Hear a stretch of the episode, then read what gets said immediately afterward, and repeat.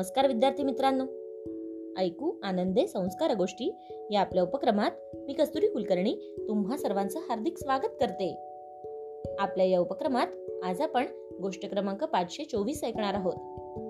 बालमित्रांनो आज अठ्ठावीस फेब्रुवारी राष्ट्रीय विज्ञान दिन. त्यानिमित्त एका वैज्ञानिकांची गोष्ट आपण ऐकणार आहोत. आजच्या गोष्टीचे नाव आहे गोष्ट एका साहेबांची. चला तर मग सुरू करूयात आजची गोष्ट. एकदा सत्तर वैज्ञानिक मिळून एका अवघड प्रकल्पावर खूप मेहनत करत होते.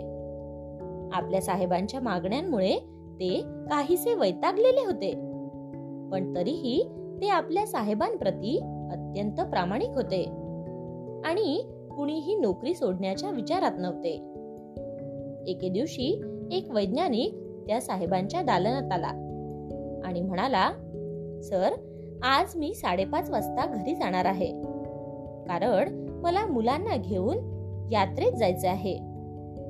त्यावर त्याच्या साहेबांनी होकार दिला. मग त्या वैज्ञानिकाने आपले काम सुरू केले. लवकर जायचे असल्यामुळे त्याने दुपारच्या जेवणानंतरही लगेचच काम सुरू केले होते. तो आपल्या कामात खूपच मग्न झाला होता. अचानक त्याचे घड्याळ्याकडे लक्ष गेले. तर घड्याळात रात्रीचे साडेआठ वाजले होते. त्याला आपल्या मुलांना यात्रेत घेऊन जायचे दिलेले वचन आठवले. त्याने त्याच्या साहेबांचा शोध घेतला. पण ते देखील निघून गेले होते. मुलांना दिलेले वचन पूर्ण करता न आल्यामुळे तो स्वतःला अपराधी समजत होता. तो घरी आला. तेव्हा त्याची मुले घरात नव्हतीच. त्याची बायको हॉलमध्ये बसून पेपर वाचत होती. ती खूप चिडलेली होती. तिने विचारले तुम्ही कॉफी घेणार आहात की जेवणार आहात? तो म्हणाला अग तुला कॉफी घ्यावीशी वाटत असेल तर घेईन मीही. पण आपली मुलं कुठं आहेत? तेव्हा त्याची बायको म्हणाली तुम्हाला माहीत नाही? तुमचे साहेब सव्वा पाच वाजता आले आणि ते मुलांना घेऊन यात्रेत गेले. नक्की काय घडले मित्रांनो? तर त्या वैज्ञानिकाच्या साहेबांनी त्याला लवकर जाण्याची परवानगी दिली होती. मात्र पाच वाजता तो खूपच गंभीरपणे काम करत असल्याचे साहेबांनी पाहिले होते. हे काम पूर्ण केल्याशिवाय हा वैज्ञानिक घरी जाणार नाही हे साहेबांना ठाऊक होते. त्यामुळेच साहेब स्वतः घरी येऊन त्या वैज्ञानिकाच्या मुलांना यात्रेत घेऊन गेले होते. प्रत्येक वेळी साहेबांना हे शक्य झाले नसते.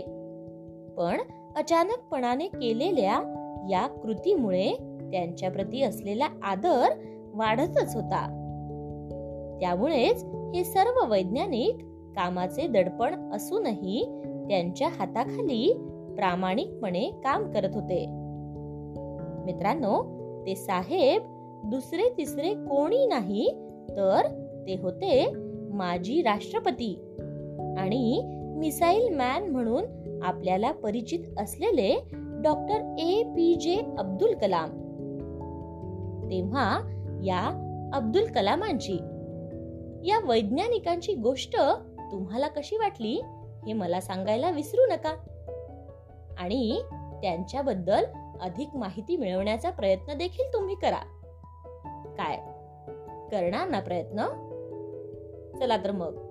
उद्या पुन्हा भेटूयात अशाच एका छानशा गोष्टी सोबत आपल्याच लाडक्या उपक्रमात ज्याचं नाव आहे ऐकू आनंदे संस्कार गोष्टी. तोपर्यंत नमस्कार.